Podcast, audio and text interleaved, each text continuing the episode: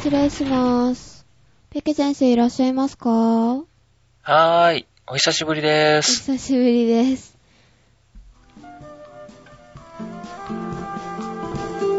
中学生さくらのデジタル医務室へようこそ。この番組は医学医療についてデジタルドクターペケ先生とおしゃべりする番組です。お届けするのは、さくらと、ペケと。ジェシカです。ば最近は、あの、脳死問題についてよく取り上げてますよね。あ、そうね、番組で何回かやったね。はい。で、それでもうちょっとしょ詳しく調べてみたんですけど、へー、調べたんだ。何か新しいこととか分かった、分かったんですよ。え？新しいことがあった？ちょっと、はい。ジェシカさんは脳死になると脳はどうなると思いますか？え？脳死だから脳が死んじゃう。違ううのーん。どういうこと？えっとですね、うん。脳が死ぬっていうのは、はい。あの、細胞が死ぬってことなんですね。脳の細胞が。うん。で、脳が死亡するときは、うん。あの、酸素うん。が自発的呼吸がなくなって、うん。ああ、言ってたね。それで脳幹がなんたらっていう話ちょっとしたね。で、うん脳が、まあ、細胞が死んじゃうんですけど、はい。でも脳の細胞は、はい。あのー死ぬと、うん。なんか、溶けちゃうんですよ。え？って？溶けちゃうの、はい。意外でしょ？うん。初めて聞いた、それ。へえ、そうなんだ。え、で溶けちゃうと元に戻らないの？はい。脳の細胞は、うんあの、二度と、あの、再生しないんで、ええそうなんだ。だから回復する見込みは、まあ、まずないんですよね。だから自発呼吸ができなくなったら、うん脳死で、うんそれでもう生き返る、生き返るっていうか、うん。再生しない脳が。だから、脳死は人の死って捉えるあ、そうのかなと思ったんですよ、ね。えー、でもそれ本当なんで調べたの？人からし聞いたんですよ。あ、人から聞いたんだ。はい。えー、でもそれ本当かな？まあそこら辺は、まあデジタルドクターペケ先生に、まあ聞きそうだいと思います。本当だ。身近にね、いらっしゃったので聞くことできるしね。はいじゃあ、先生にお伺いしましょうか。はい。えっ、と、ペケ先生、いらっしゃいますか？いますよ。はい。他にもね、いろいろ聞きたいことあるしね。こんにちは。はい。お久しぶりです。はい、お久しぶり、こんにちは。はい。えっ、と、では、んじゃあもう、本題に いきなり本題なんだ。い。いきなり本題？うん。え何かありますか？ジェシカさんは。いや、ないですけどね、お元気ですか？ってちょっとお伺いしようかなと思ったんですけど。はい。先生、お忙しかったんですか？えーそうですね、ちょっとね、かなり講師ともにいろいろ忙しくて、えあーー、収録がね、できなくて、あの、ごめんなさい。いやいえいえここちらこそですね。はいはい。では、あの、早速ですけれども、えーと、最近ね、あの、臓器移植？そうですね、えーはい。大話題になってますよね。なってますよね。このことが気になってるんですけども、えーと、桜の方が聞きたいことがあるそうですので、はい。えっ、と、じゃあまず、なはぜ臓器移植法が必要なんですか、うん、あの、臓器移植法ができないときは、うん、あの、臓器移植をやっちゃうと、お医者さんが訴えられる恐れがあったんですよね。へー。ーそんなことがあるんだ。そう。だから心臓が止まってない人の心臓を移植しないといけないじゃないですか。ああ、そうですね。うん。だけど、日本では、心臓が止まった人を死じゃないのっていうみんな言ってましたよね。そうですね。うん。うんうんうん。だから、臓器移植法で、その心臓が止まってない人の心臓を取り出してもいいよと決めてあげないと、お医者さんが、あの、殺人罪に問われちゃうんですよ。ええー、ー、そんなことになるんですか？そうそう。だから、あの、ちゃんと、じゃあ、それを死と認めてあげましょうねっていうのが、臓器移植法の一番最初の考え方です。ああ、そうなんですか。うん。え、じゃあ、あの、死の宣言の基準っていうのは何ですか？うん。それが、今ね、言った心臓が止まるっていうことなんだけれども、もう一つが、呼吸が止まること。うん。そしてもう一つが、まあ、瞳孔反射。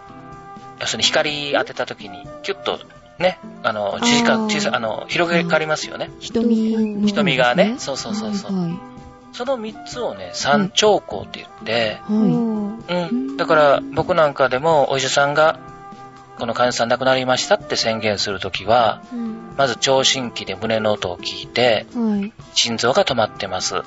はい。で、呼吸をしてません。はい。で、目に光を当てて、瞳孔反射がなくなりました。だから、五輪中ですっていう言い方をね、するんですよそうなんですか。うん。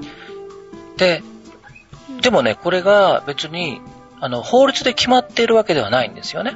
あ、そうなんですか。えー、そう。だから決まってるんだから、なんとなく日本ではそれが3つで、まあ、まあ、世界的にって言ってもいいかもしれないけども、それが、まあ、人間の死だよね。で、それが、まあ、みんなも受け入れることができてるよねっていうことで、えー人の死としてされてたんですよ。へえ、そうなんですか。うん。え、だはい。だから、それまでは、その臓器移植法っていうのがが日本でできるまでは、日本では、その死というもの自体がね、定義されてなかったっていうことなんですね。えー、そうだったんですか。えー今まで定義されてなかったんですか？それでよくやってこれた ものなんだなと思ってちょっとびっくりしますね。はい。じゃあ、人の死を決めるのは、な、なん、なんですかね？うんそうだそうだあと人、誰が言ったら人の死なんでしょうか？うん。だから結局それを決めるのがお医者さんなんですよ。だから、お医者さんがこの人が死んだと言えば、その人はそこで亡くなります。で、だから、あの、例えば、心臓マッサージ。体外式の心臓マッサージって知ってますよね？うん。うん。はい。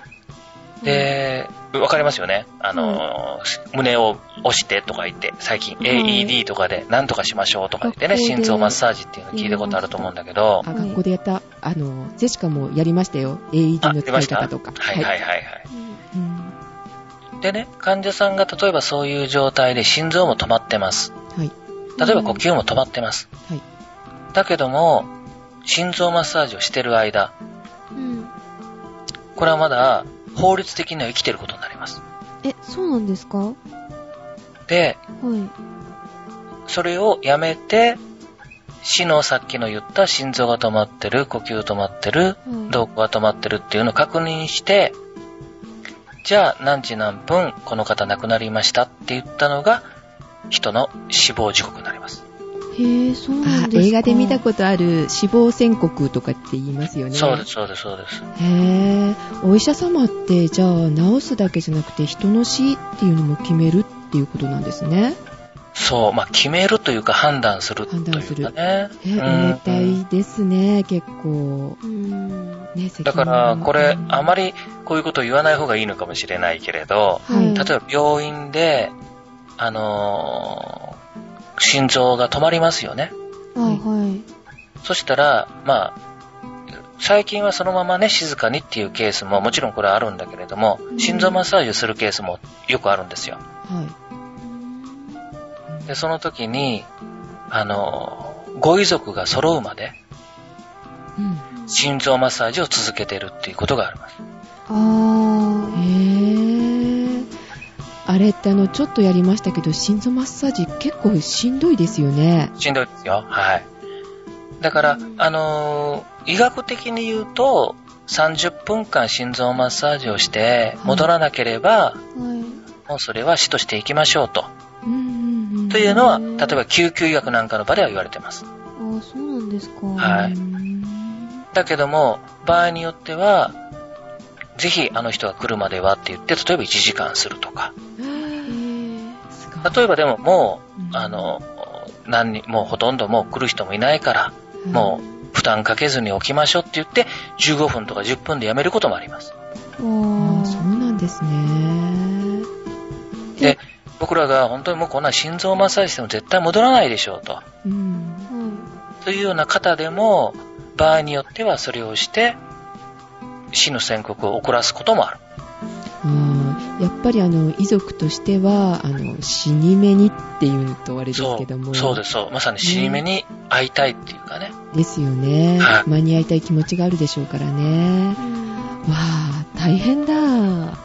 だからそうなると今度家族が身近にいてう、ん心臓マッサージしてる間は、生きてるわけじゃないですか。はい。うんだから辞めるタイミングが難しいこともあるんですよね。ああ、そうですよね。来たからすぐ辞めるっていうわけにもいかないでしょうしね。で、少しでも生きてる可能性のある間はっていうのもある、うんありますよね。うーん。難しいお仕事ですね。だから、本当に、あの、今、まあ、脳死に、に限らずなんだけれども、は死というものをどう受け入れるのかっていうのがすごく大事なことになると思ってるんですね。い。はあそうだ、基準がちゃんと決まってればそういうことにはならないんですよね。うん、ただその基準っていうのがはい。どうなのかですよ。うんうんだから、心臓が止まりました。はい。うん。でも、薬を言ったら戻るかもしれない。心臓マッサージをすれば戻るかもしれない。はで、これが、あの、1時間すれば戻ったケースもあるわけですよね。い。あ、そうなんですか。そうそうそうそう。そしたら、じゃあさっき30分ってね、は言いましたけい。ど、はそれが一般的には30分。い。うん。でも人によっては1時間だと戻るかもしれない。えーでもそしたらやっぱりご遺族の方は、あの、もしかしたら1時間したら戻るかもしれないって言って、うん。お願いするケースもあるかもしれないですよね。え、じゃあ、あの、法案の脳死が人の死と、どういう意味なんですかね？うん、だから、脳死っていうものを人の死と認めてもいいことにしましょうっていうのが今度の法律なんですよ。あー、そうなんですか。はだから、い。あの、本当は、その受ける人がこの人は死んだと思えることが本当の死じゃないのかなと、最近僕も思ってるんですけどね。そうなんですか。うん。だから、例えばお医者さんが、もうこの方は亡くなりましたと。はい。うん。言って、そのご遺族の方が納得することが人の死になると思うんですね。でところが、その、それだと心臓の死っていうのがもう前提になりますよね。今までの法律だというか、今までの慣習でいけば。ああ、そうですね。そしたら絶対心臓移植ってできないわけですよ。ああ、そうなるとまた救えない命が出てきて、って。だから、脳死の状態になった時に、はお医者さんがこの人はもう脳死の状態ですと。い。はい。だからもう亡くなった状態ですと。で、ご遺族の方もそれが納得がすれば、うんじゃあ移植できるようにしましょうとうんいうのがのあの今度の法案の脳死は人の死という定義の問題なんですね。だから、あの法律をよくあれも読んでいくとあれなんだけど、脳死を人の死とすることができるっていう書き方をしてるんですよね。うんああ、よく聞くと曖昧な言い方ですね。曖昧というか、だからうんよくね、あのーここで議論になってるんだけど、脳死を人の死とすると書いてるわけではないんですよ。うんうんううん。ん脳死を人の死ということができると。言うことができる。うん、することができると。はいうん。だから、脳死を死と受け入れることができる人はそれを受け入れましょうと。うんじゃあ、それを受け入れることができない人は受け入れなくていいですよという書き方は法律ではしてます。あーじゃあ、あの、受け入れたくないっていう、あの、遺族とかが、えっ、と、言えば、えー脳死判定はせずにいるってことなんですか？えーっとね、で、そこでちょっと気をつけないといけない。今、その脳死判定とはい。脳死っていうのはまだちょっとね、ここでは分けて考えた方がいい。あ、そうなんですか。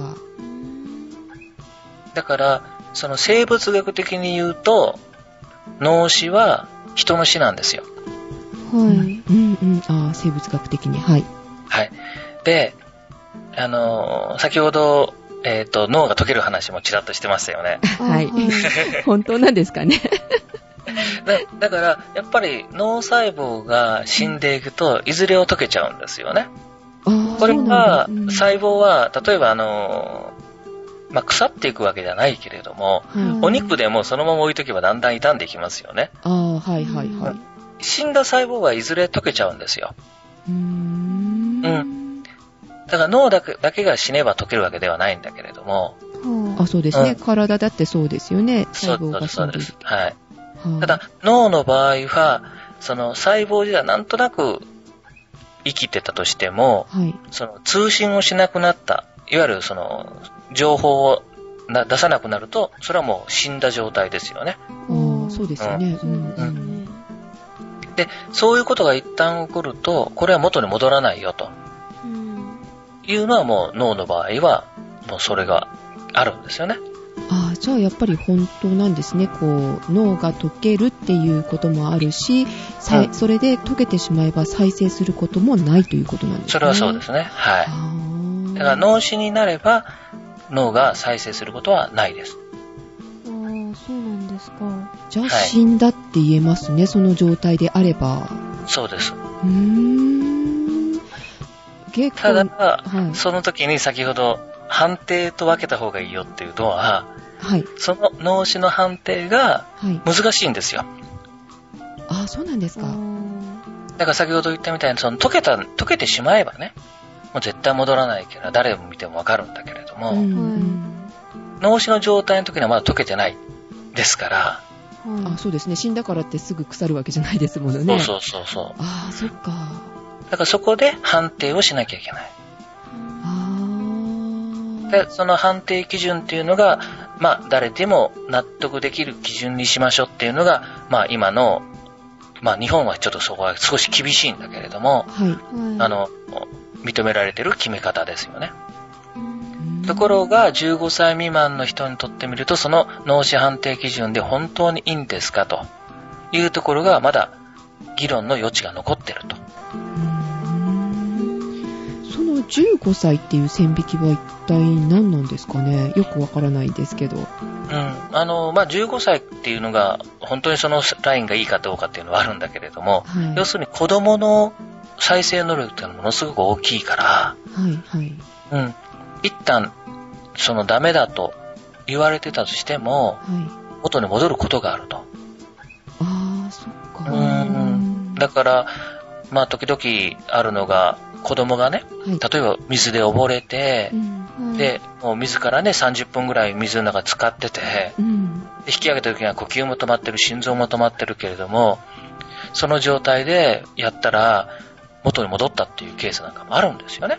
ああ、そうですか。う。んそれでやはり子供のうちはっていうことなんですね。そう、非常に判定が難しくなる。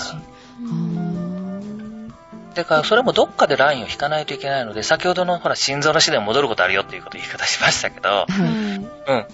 あの、まさに脳の場合も、うんその、あるタイミング、例えば5分とか10分とかで言うけれども、はい。戻る可能性がゼロじゃないわけですよね。あー子供の場合。はい、特に子供の場合は。はい。はい。うーん。そうなんですね。え、脳死を一律に人の死とするのは問題じゃないんですか？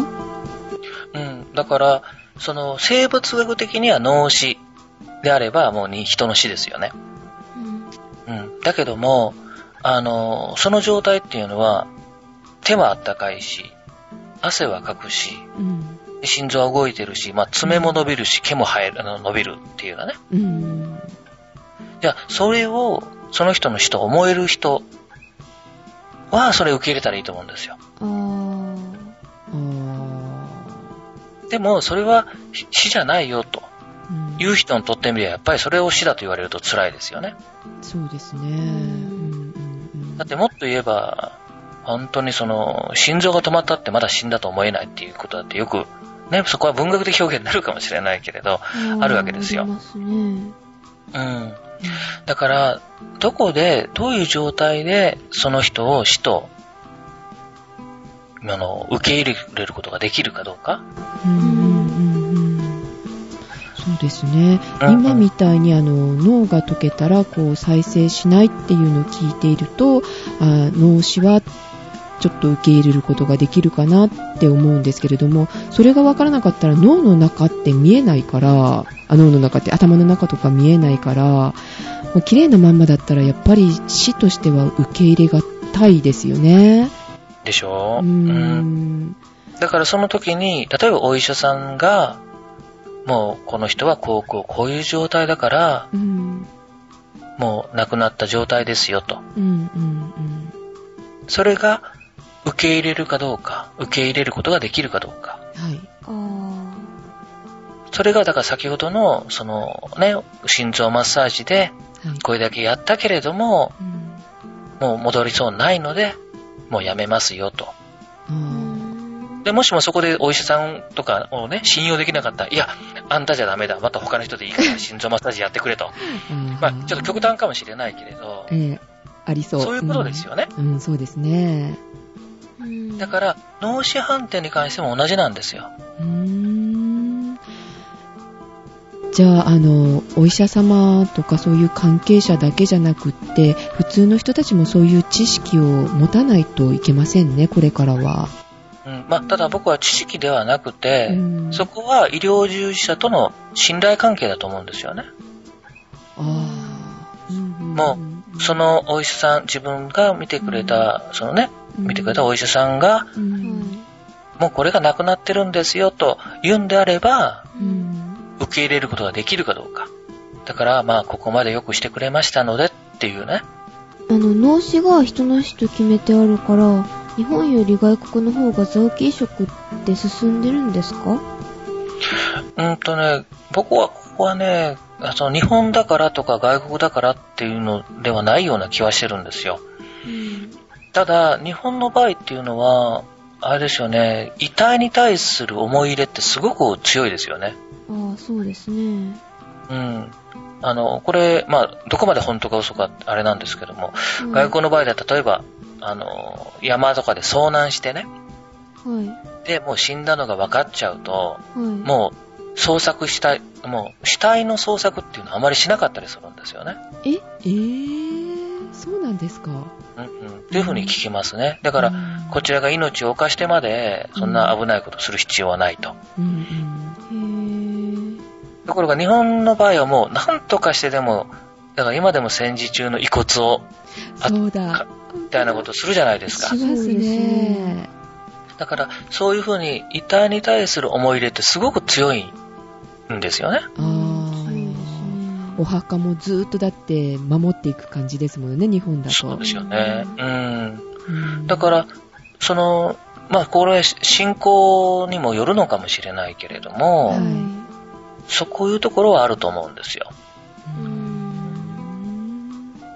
あとあの、他の番組でも言ってたんですけれども、はいなんか、アメリカだと、あの、その脳死状態をこう、い生かしていくっていうか、生きた形にしていくのに、お金がかかるから、貧困層は払えないから脳死判定っていうか、脳死だって決めて臓器移植しちゃうとかっていう、あれ、本当か嘘なのかなと思っちゃうんですいや、けど。それはかなりあると思いますよ。あ、そうなんですか。はい。へー。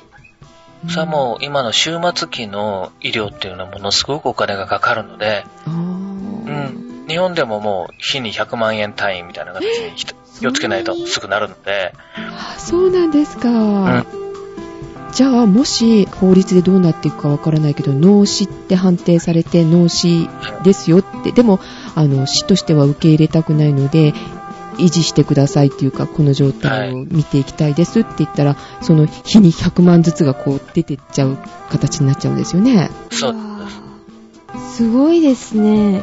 でも今でもそれはやって、やられてることだから、あ、そうなんですね。はちょっとあれ、せこいんですけど、あの、保険とか聞くんですか？そういうのってあも。ちろん聞きますよ。あ、聞くんですか？うん。うわ、ということは、保険が使われていくってことですよね？はいあ、それもじゃあ、圧迫していくよね。うんうん。だから、ちょっと前にあった、その、これも議論になってるんですけど、はその、終末期医療をどうするかというね、い。うんのの法律を、この間ちょっと成立させたりして、うん。はい。あの、尊厳死にもつながってくる話なんですけどもね。ええええええそういうところをそういう過剰診療をしないでほしいっていうのをちゃんと相談してやりましょうとかっていうのが、はい。話があるんですけど、うん気をつけないとそういう経済論からいっちゃう可能性があって。そうです。ね。う。うんんでもあの、脳死の状態でこう、脳が溶けてもう再生しませんよっていうのが、もう本当に、あの、人の考えとしてこう、一般の人の考えとして浸透したら、ちょっとは変わっていくでしょうね。だから今現時点でも、例えば救急の現場ではね、はい。脳に障害があったと。はいだ。けど心臓が動いてる人工呼吸器でやってるから、うん脳死判定をやるということは、今まで、その臓器移植の前からでもやられてたわけですよ。あ、はい、はい。で、それをご遺族、あの、ご家族の方にはい。お話をして、はじゃあ、もう人工呼吸器を止めましょうか、薬を入れるのはやめましょうかという判定はね、い。うんはい。今まででもやってきたんですよ。でもそこであの、まだ呼吸器つけてくださいって言ったらつけないといけないんですよね。そう、それは続けてます。もちろんね。へへぇなんどっちかっていうと、あの、死体をなんか生かしていくっていう感じがしてきちゃっあー、だってなんか、死んでるのと同じような感じですからね。た。もう生き返る。ことがないっていうか、再生しないんだったらね。いやね、それは、ね、あの、うんあまりにも客観的に言い過ぎてますよ。だって、うん、あったかいし心臓動いてるんですよ。それを本当にね、今こういうふうに言ってるからう、ん死として受け入れてるのかもしれないけれども、うん。はい。実際にそういう人たちを見たときに同じことが言えるかどうか。あ、確かにね。だから、こういうふうに、その、冷静な目でね、うん自分、あの、客観的に見れば、確かに死なん、死んでるんですよ。はい。うんですけども、本当に自分の身内とかが、うんそういう状態になったときに、うん。本当にそれをね、うん。受け入れることができるかどうか。うん。あー、そこか。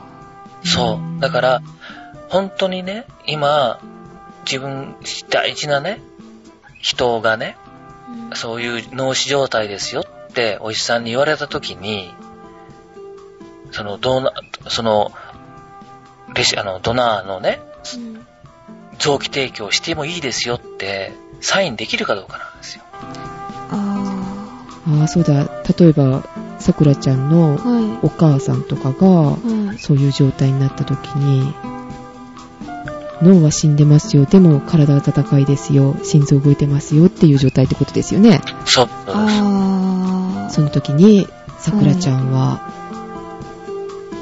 お母さんの臓器を他の人にあげます、か？って聞かれた状態、そうです、そうです。どうするさくらちゃん？でも、とりあえず本人は、なんか、臓器移植はするっていうか、もしそういう状態になったら生き返ることはないからって話してたんで、多分、臓器移植する、かなぁ。まあ、まあなるべくなら、自分の意見というより、その本人の意見を、うん、尊重したいなと思いますけど。うん。まあでも日頃話してなかったら、うん。そうだな、今、ペケ先生に言われたら、迷っちゃうかも。ね、うん大好きな彼、彼がっていうか、旦那様がそういうことになった時に、うんまあね、まあそろそろあるかもしれないじゃない、ジェシカだって。そう。ねそ。したらう、ん結婚した手に、そういうことになった時に、え？そんなことって、いや、まだ生かしてくださいっていうか、生き返るかもしれないものってなっちゃうかも。なっちゃうかもしれませんね。難しいですね、確かに。目で見てわからないっていうか。うんそう。だからそこで、じゃあお医者さんがこうですよって言った時のことが、本当に納得できるかどうか、っていうことになると思うんですよね。うーんだからまあその時の一つの納得の手段として、まあ脳死移植法、臓器移植法では脳死っていうのはこれだけの判定をやりましょうということになってますよと。うんうん。が、まあそれがまあ結局法律で言ってるっていうことですよね。はあじゃあ、レシピエントの立場を考えるとどうなんでしょうね。欲しい方は結構ね、うん。くださいっていう人多いんですよ。はい。ね。自分が受けないといけない時にはう、ん。あの、登録はしたいわけですよね。うんうん。だから今、そのね、子供たちを、その募金で外国にっていうような話の時でも、やはり、いなんとかしていきたい、そういうほ生きる方法があれば、で、登録をね、するんだけれども、だから、受ける方と、あげる方のことをやっぱり両方やっぱりよく考えていかないとうん難しいなと思うんですよね、この問題はね。うんああ、そうですね。うえん。ーさくらはどうする？自分が欲しいっていうか、あの、そういう病気になった時って。うーん、どうでしょうかね。でも多分、そのレシピエントには登録すると思います。若いからね。ああ。年齢にもきっとよるでしょうね、こういうのってね。ああ。うんですよね。うんまあ、ちょっと聞く立場が逆なんですけど、ペケ先生はいかがですか？僕はね、あそれ嫌いなんですよ。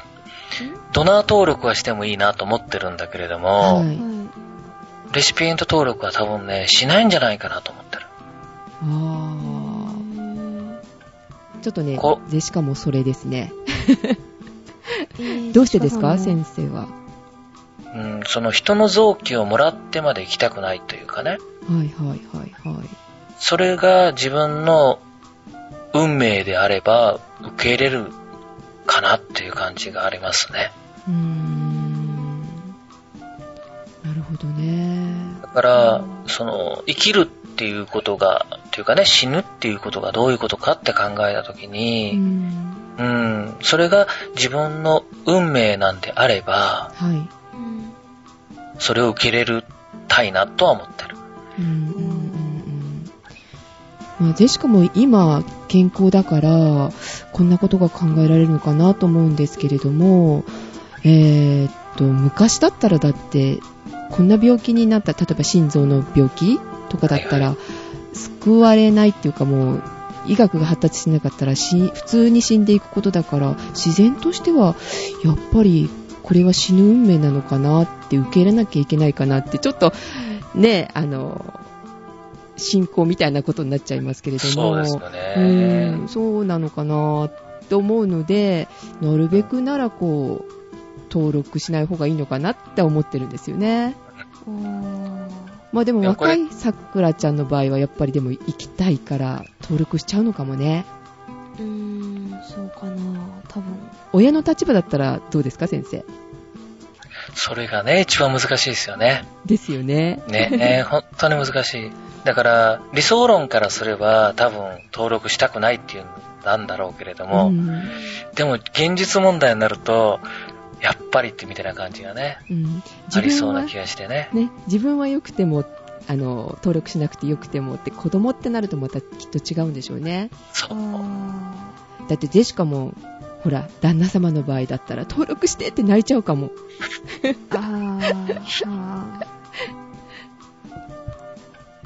ああ本当にそういうことまで考えないと。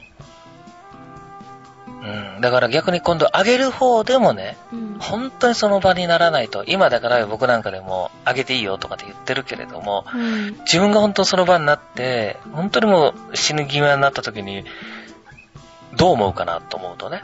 うん。うん。ああ、そうですか。さくらは他に先生に質問ない？じゃあ、も、もし身近な人が脳死と言われた時に、臓器提供に同意しますか？あ、提供する側の場合か。うん。ねえ。だから僕はできるだけそうしたいなと思ってるんだけれども、うんはい。うん。例えば自分のね、娘がその状態で、そうそう。うんうん。ってやった時に、ね、心臓止まるまで待ってあげてくださいよって言って思わずやっぱり言いたくなるような気がしますよね。ぱりそっか。難しい問題ですね。難しいですね。他にある？さくらちゃん。他は、うーん、ではドナーカードを持っていても家族の反対で移植できないので、まあ、ドナーの、まあ、意思を無視するのは問題だと思うけど、あの、医師の立場で、お医者さんのってこと、はい。うん。お医者さんの立場で、臓器移植法改正で問題だと思うことは何ですか？うん。あの、まず一つはそのドナーのね、意思の問題なんだけれども、はいあの、先ほどほら心臓マッサージの話最初にもちょっとしたけれども、はい。はい。うん。誰かが言ってたんだけどもね、あの、それってす、亡くなる人の最後の、あの、ご奉仕みたいなところがあるというふうに言う人言った人がいたいたいるんだけれども、はい。あの、例えば心臓マッサージして戻らないなと思った時にしない方がほ本人にとっては絶対楽なんですよね。はい。胸、心臓マッサージなんて痛い、痛いし大変なことだから。ああ、そうなんですね。だし、そんなにその、見てて、見てていいっていう言い方するとおかしいな。えっ、と、すごく負担だと思うんですよ。うん心臓マッサージなんていうのはね。うんなんだけど、そこで、やっぱりそのごが、ご遺族の方が死に目に会えるということが、一つの、なんていうのかな、最後のお勤めみたいなところってあると思うんですよ。はうん。だからそういう風な立場でいくと、例えばその、ドナーカード、本人のご意意思とね、うん。亡くなるっていう時において、本人の意思と、い。うん家族の意思とどっちを大事にした方がいいのかなっていうことになるんですね。あー、だから、家族、遺族の本人の意思を大切にしたいと思うのは遺族じゃないですか。そううんですね。ね。うん。だから、やっぱり最終判断はやっぱり遺族がすべきじゃないのかなと。うんそう。まあ、うん、亡くなる人のことを、でも残るのはやっぱりね、遺族の方なので、家族の方なので、うんそういうことかなと僕は思ってます。うんこの間、あの、桜と話してたんですけど、はい。あの、ドナーカードに、その、本人の意思と家族の意思もかけてたらいいよねって言ってたんですよ思。ったんですよ。でも、これってなかったんでしたっけ？家族の、あの、サインする場所ってなかったかな？ありましたっけ？よく知らないけど、保険証に書いてあったかな？保険証をしばらく見てないですね。あ、で、そこでちょっと質問なんですけれども、はい。あの、まあ、心臓マッサージとか、あの、AED っていうんですか？あの、電気ショックが出たりするときに、あの、臓器って傷んだりはしないものなんですか？その長らく、例えば1時間その心臓マッサージをしたり、あの、AED 当てたりとかっていうときってう。ーん。あの、だから循環が止まると、やっぱり臓器って痛むんですよね。あやっぱりそうなんですよね。だから、あの、そうですね。例えば腎臓移植って、あれは死体人、死体の方が取ってましたよね。ええ、ええ。うんあれなんかでも、本当にもう提供するときってのは心臓が止まるか止まらないかぐらいのタイミングで、はい。あの、保存液を入れたりしてたんですよ。あ、そうなんですか。だから、うん、ということも実際にはやられてたこともあって、だから今、かえってその臓器移植法が成立してから、はい。そういうのが難しくなって、っていうのがあったりするんですけどね。うーんやっぱりじゃあいろいろ問題はあるんですね。うん、だから本当にその、いい臓器を提供っていう意味では、やっぱりなかなか大変ですよね。大変ですね。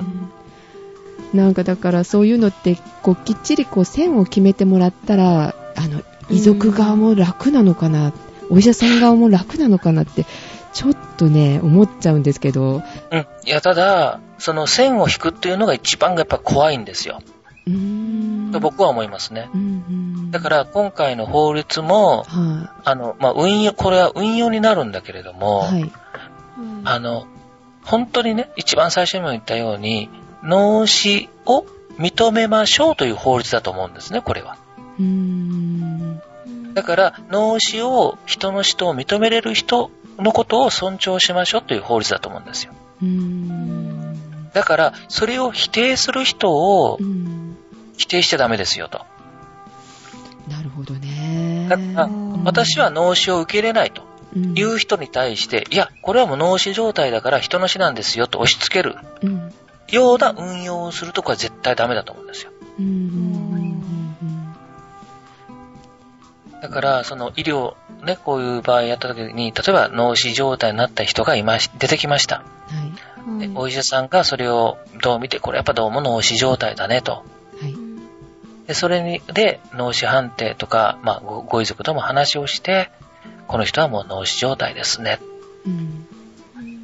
そしたらそれが家族が受け入れて、わかりました。もう、そう、そういう状態なんですね。そしたら、じゃあその段階で臓器移植っていうのを考えませんかっていうのが、まあ、綺麗なストーリーなんですよ。その時に、いや、それはやっぱり、もうちょっともしかしたらあるかもしれないし、私らはまだこういう状態なので、脳死っていうのを人の死は受け入れられませんよ。じゃあそしたらその時は、じゃあできるだけね、やっていきましょうと。うんそういうところの経て、やっぱり家族が納得をしていく。だからそのどちらもがちゃんと認められる世の中が必要じゃないのかなと思うんですよね。なるほどね。どうさくらちゃん？ーうーん、難しいなぁ。冷静で、あの、脳死は人の死だよって喋ってるのと、えー実際自分がね、うん。そういう境遇に置かれた時、家族がとかね、うん。思っちゃうと難しいね。難しいね。うん。でも両方の意見をこうちゃんと取り入れられたらいいですよね、確かにね。うん。うん。だから今回の法律は僕はそうなってるとは思うんですよ。あ、そうなんですね。うん。うん。ただ、やっぱり運用は本当に気をつけないとう、ん。そうか、切り捨てられる人がいたら大変なことですよね。そうです。う。うんん。うん。はーい。よくわかりました。はい。よろしいでしょうかしたありがとうございました。難しい話題が多かったですけど。すっきりしたかな？すっきりしたかはいな、かえってもやもやしたかもしれないですね。うんちょっと難しいとこがありますが、うん。はい。でも、うん、知りたいことは、ちゃんと聞けたね、先生はい、にね。聞けました。はーい。はい、ありがとうございました。はい、ありがとうございましたありがとうご。ざいました。では、ということで、はい、はい。今週はこの辺でこ。の辺で、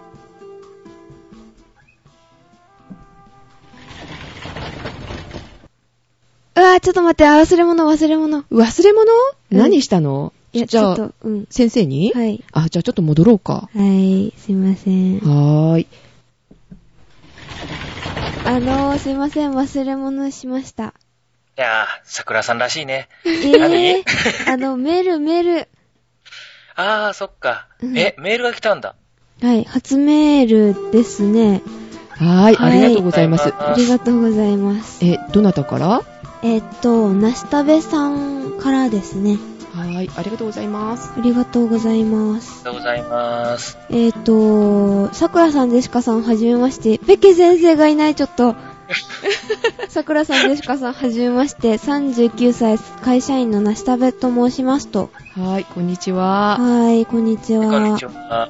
えっと、ウーテクを聞いてジェシカさんのお声に惹かれ、ポッドキャストの中でキーパーソンになっていたさくらさんにも興味を持ち、あとさくらジオを今年から聞き始めましたと。え、私の未来の旦那様？ひょっとして。しほら、恋に、恋に惹かれたって。あもういいやはいはいはいはいはい。はい。えっと、今回はデジタルドクターペケ先生に質問です。あ、ここでペケ先生あ、ですね。ここでペケ先生が出てきました。近所の大きな私立病院では、えっと、初診の際、えっと、初診初診料の他に紹介状がないと、不定医療費を徴収されます。へー。えー、療養費。よ、ん？療養費だった間違え療養ました。費ですね。ひっくり返ったね、また。えっと、クリニックや病院では徴収されないとのことですが、特定療養費を徴収する病院の基準というものはあるのでしょうか？ということです。難しいこと聞いてくるんだ。はい。うん、でも今は、あの、大きな病院だと、そういう特定療養費っていうのを取ることができるんですよね。へー。で、クリニックや医院だね。だから要するに診療所、はい。はい。小さな病院ではそれは取れない。で基本的な基準としては200床、ね、まあ床っていうのをね、言いますよね。病床ね。あの、ベッド数ですね。はい。はい。200ベッド以上の病院があるとこだと、それを取ることができる。うんで、このね、特定療養費っていうのは、これね、あの、保険が適用されないお金なんで、病院が自由に決めることができるんですよ。え、自由にですか？金そうそう額そうそうとかっていう意味ですか？うん、金額も特に決まりはないです。えー。じゃあどうやって決めるかというと、はい。はいまあ、病院が周り見て、はい。うん。で、まあ、周りがこのぐらいだから、うちもこのぐらいかなと。えみたいー、な感じで決めてます。アバウト。アバウトです。そうなんだ。じゃあ、桜病院は高そうだね。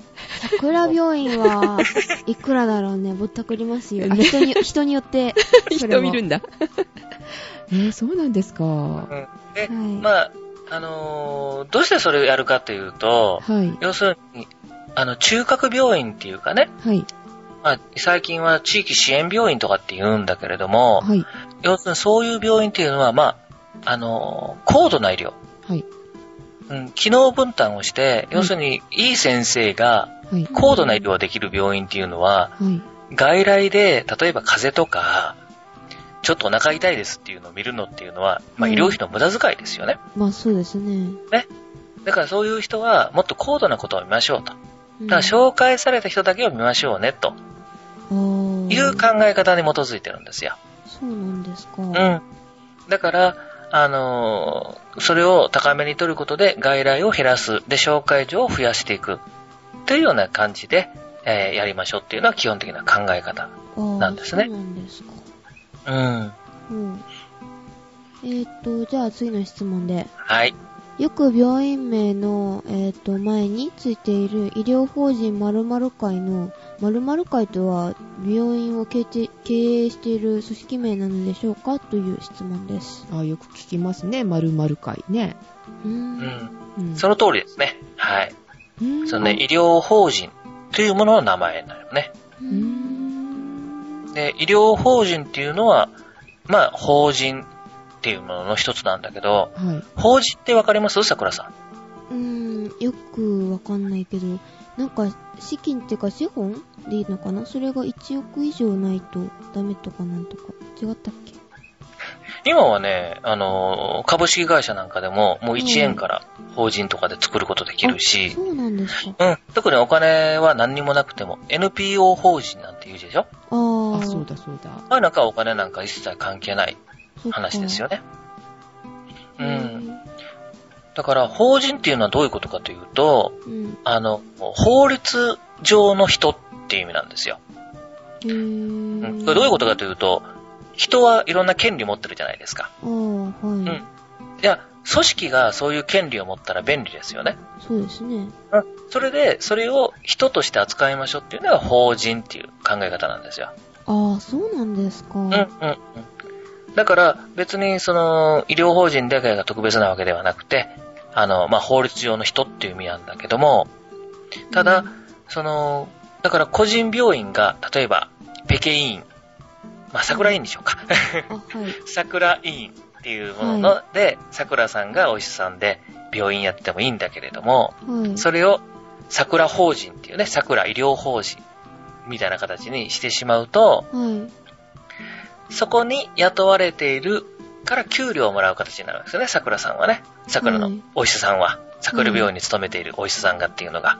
はい。うん。そうするとね、税金がね、少し、あのーつ使いやすくなるんですよ。お金をね、少し節約できるんです。へー、そうなんですか。うん、税金がね、ちょっと安くなります。ただ、その分だけ、あの、自由に使えるお金がちょっと減るんですよ。要するに、法人になったっていうことは、医療法人っていうのは、医療をすることだけの人、人、人格ですよってことになるので、はい。うん。だから、医療に対してお金を、収入ってきた収入を使いましょうねと。で、個人でやってれば、入ってきたお金を全部自分の好きなお金使えるじゃないですか。はい。そうですね。それは儲けだからね。うん。うん、何でも使えるんだけれども、法人にすると、税、あの、税金が少し安くなる代わりに、自由に使えるお金が少し減ると。あうん。ただ、今、昔はだから、そんなにその医療法人っていうのをしなかったんだけど、一時そのかなり医療法人をに指定しましょう、した方がいいですよって言って、あの、医師会の方が進めたせいもあってね、ー。で、だいぶ医療法人っていうのが増えてきてます。ああ、そうなんですか。うん。なるほど、納得。梨食べさんも納得してくれたかな？よろしいでしょうか？はい、ありがとうございます。はい、はい、ありがとうございもうました。忘れ物ない？もう忘。ないですか？あ、ああともうちょっとはあある。これからもはあと桜ジオを応援していき、ポッドキャストを聞き続けますと、あではまたと。いうメールがちょこっとあと残ってたんですよね。はい、以上です。はーい。はい。と、あ、なんか、あの、はい皆さんにお伝えしないといけないことってなかったっけ？あー、はい、あるある。ありました。また忘れ物ですよ、また先生。忘れ物すいませんでした。えっ、と、それと、桜から皆さんに約束していきたいことがあります。そう、約束を忘れるとこだったね。はい。この番組内容はあくまでも参考に参考にまで、え？参考までに留めておいてください。特に病気については個人差がある、ん？